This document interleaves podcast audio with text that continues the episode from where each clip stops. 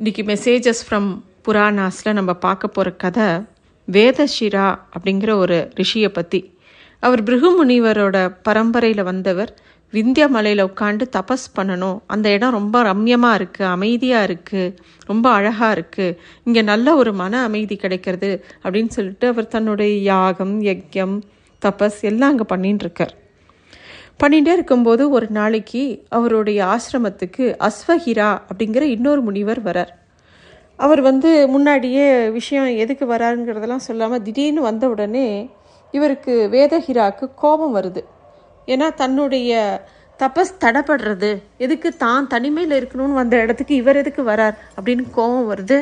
அதே மாதிரி கேட்குறார், இது என்னோடய ஆசிரமம், நீங்கள் எதுக்கு இங்கே வரீங்க?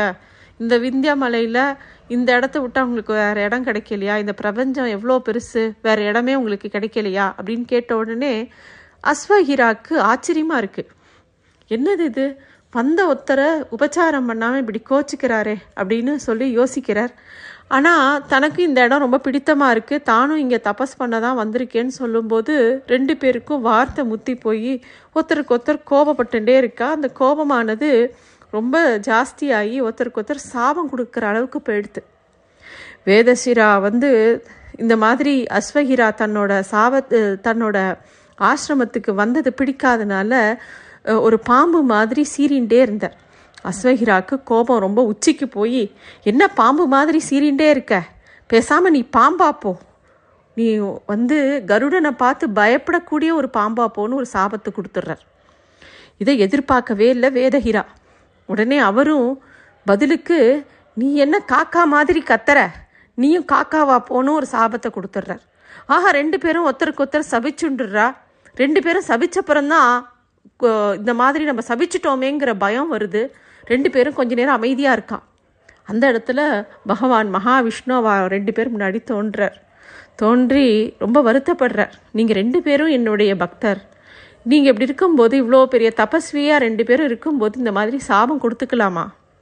என்னால் உங்களை இந்த சாபத்திலேருந்து விடுவிக்க முடியாது, ஏன்னா நீங்கள் சொன்ன வார்த்தையானது பழிச்சிட்டு தான் போகும். ஆனால் என்னால் ஒன்று பண்ண முடியும், உங்கள் ரெண்டு பேருக்கும் இந்த சாபத்திலேருந்து விமோச்சனத்துக்கு என்ன பண்ணலான்னு நான் யோசிக்க முடியும் அப்படின்னு சொல்லிவிட்டு வேதஹிஷிராவை பார்த்து, நீ பாம்பா பிறந்தாலும் என் காலடி உன் தலைமையில் படும், நீ கருடனை பார்த்து பயப்பட வேண்டாம், அந்த அவசியம் இருக்காது அப்படின்னு சொல்லிடுறார். அதே மாதிரி அஸ்வஹிராவை பார்த்து சொல்கிறார், நீ காக்காவாக பிறந்தாலும் உனக்கு எல்லா விதமான சித்திகளும் கிடைக்கும், எல்லா விதமான ஞானங்களும் கிடைச்சி நீயும் தபஸ் பண்ணி என்னையே வந்து அடைவ அப்படின்னு சொல்லி விஷ்ணு ரெண்டு பேருக்கும் ஆசீர்வாதம் பண்ணிவிட்டு மறைஞ்சு போயிடுறார். காலம் இப்படியே போயின்ட்டுருக்கு. இன்னொரு மன்வந்திரம் வருது. பிரஜாபதி தன்னுடைய பதினோரு பெண்களை கஷ்யப்ப முனிவருக்கு கல்யாணம் பண்ணி கொடுக்குறார். அந்த பெண்களில் ஒத்தி கத்ரு. அந்த கத்ருக்கு வந்து நிறையா பாம்புகள் குழந்தைகளாக பிறக்கிறது. அப்போ வேதஷிராவும் அதில் ஒரு பாம்பாக பிறக்கிறார். அவருக்கு காளியா அப்படின்னு பேர். கத்ருக்கு இன்னொரு மூத்த குழந்தை பிறக்கிறது, அதுவும் பாம்பாக பிறக்கிறது. அது பேர் அனந்தசேஷான்னு பேர். இந்த அனந்தசேஷன் தான் பலராமனாக பிறக்கிறார், கத்ரு தான் ரோஹிணியாக பிறக்கிறான். ஆக இந்த அனந்தசேஷன் யார் அப்படின்னு நம்ம எல்லாருக்கும் தெரியும், அவர் தான் பலராமர் கிருஷ்ணரோட அண்ணா. இந்த காளியாவும் அதே மாதிரி எப்படி பகவான் சொன்னாரோ இந்த காளியாவோட தலையில தான் பெருமாள் காளிங்க நர்த்தனம் ஆடுறார். அவர் ஏற்கனவே சொன்ன வாக்குப்படி என் காலடி உன் தலையில படும், நீ கருடனுக்கு பயப்பட வேண்டான்னு சொன்னார் இல்லையா, அதே மாதிரி நடத்தி காட்டுறார்.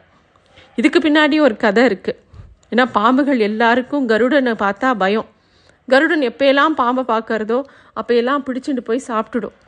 அப்போ இந்த பாம்புகள்லாம் ஒரு சமயம் கருடன்ட்டு போய், நாங்களே உன்கிட்ட வந்துடுறோம், நீயா எங்களை வந்து கொத்தாத அப்படின்னு சொல்லி கேட்கவும் கருடனும் அதுக்கு ஒத்துக்கிறார். தினமும் ஒரு பாம்பு கருடனை நோக்கி போயிடும். இப்படியே போயிட்டு இருக்கிற சமயம் காளியாவோட நேரம் வருது. ஆனால் காளியாவுக்கு கருடன்கிட்ட போகிறதுக்கு விருப்பம் இல்லை. கருடனுக்கு கோபம் வருது. அதனால் காளியாவை நோக்கி போகும்போது காளியா வந்து கருடன்கிட்டருந்து தப்பிக்கிறதுக்காக பல விதமாக போகிறது. இருந்தாலும் கருடன் போய் காளியை பிடிக்கிறார். அப்போது கருடனோட காலை கொத்துறது. கருடன் சாதாரண பட்சியா, பெருமாளோட வாகனம் இல்லையா, அதுக்கு காளியாவோட விஷம் ஒன்றுமே பண்ணலை. அப்போது காளியாவுக்கு என்ன பண்ணுறதுனே தெரியல. ஒரு க்ஷணம் கருடன்கிட்டருந்து தப்பிச்சு தன்னுடைய சகோதரனான அனந்தசேஷனை பார்த்து கேட்கறது, என்னை எப்படியாவது உதவி பண்ண மாட்டியா அப்படின்னு. அப்போ தான் அனந்தசேஷன் சொல்கிறா, இந்த மாதிரி யமுனை நதிக்கரைக்கு வந்துடும், யமுனையில் வந்து ஒளிஞ்சிக்கோ, கருடன் அந்த இடத்துக்கு வரமாட்டான், சௌபரி அப்படிங்கிற ஒரு முனிவரோட சாபத்தினால யமுனை கிட்ட கருடன் வரமாட்டான்னு சொன்ன உடனே காளியா அதுதான் சரியான இடம் அப்படின்னு நினச்சிட்டு தன்னோட குடும்பத்தோட அந்த யமுனை நதிக்கரையில் வந்து தஞ்சம் அடைஞ்சுடுத்தும்.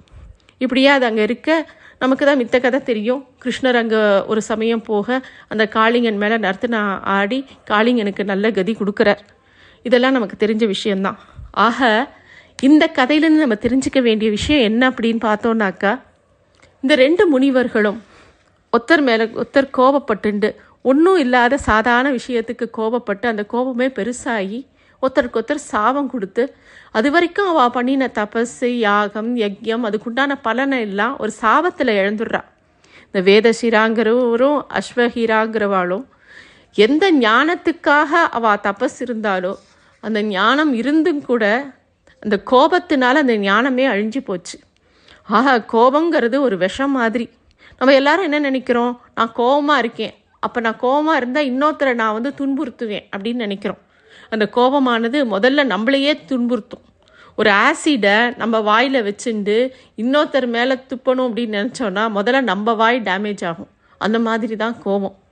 அதுதான் இந்த புராண கதைகள்லேருந்து நம்ம நிறையா புராண கதைகள் படிக்கும்போது கேட்கும்போது ரிஷிகள் வந்து நல்லா தபஸ் பண்ணுவா, உடனே எங்கேயோ யாரையோ பார்க்கும்போது ஏதோ கோபம் வந்தோடனே சாபத்தை கொடுத்துருவா, திருப்பியும் அவள் வந்து தபஸ் பண்ண போயிடுவா. ஆக ஒரு ஆயிரம் வருஷ காலம் பண்ணின தபஸை ஒரு நிமிஷ கோபத்தில் அழிச்சுடலாம். அதுதான் நம்ம எல்லா இடத்துலையும் பார்க்குறோம், இங்கேயும் அதே தான் பார்க்குறோம். ஆக கோபம் வரும்போது கொஞ்சம் நிதானித்து வார்த்தைகளை முத விட்டுறக்கூடாது. பகவானே என்ன சொல்கிறார், என்னால் இந்த வா சாபத்திலேருந்து உங்களை காப்பாற்ற முடியாது, நான் ஆசீர்வாதம் வேணால் பண்ணுறேன், சாப விமோச்சனத்தை பற்றி வேணால் யோசிக்கிறேன், ஆனால் அந்த சாபத்தை நீங்கள் அனுபவிச்சு தான் ஆகணும், ஏன்னா அந்த வார்த்தைகள் இங்கே சுத்தின்ண்டே இருக்கும் அப்படிங்கிறார் பகவான். ஆக வார்த்தைகளை விடும்போது ரொம்ப கவனமாக இருக்கணும். அதுதான் நம்ம மெசேஜஸ் ஃப்ரம் புராணாஸில் இன்றைக்கி தெரிஞ்சிக்க வேண்டிய ஒரு விஷயம். கோபங்கிறது ஒரு விஷம், அதை நம்ம ரொம்ப ஜாக்கிரதையாக கையாளணும். அது கோபம் வந்தால் அந்த கோபத்தோடையே இருக்கலாமே தவிர அந்த கோபம் போகிற வரைக்கும் அதை உத்து பார்க்கலாமே தவிர வார்த்தைகளாக அதை விட்டுவிடக்கூடாது. நன்றி.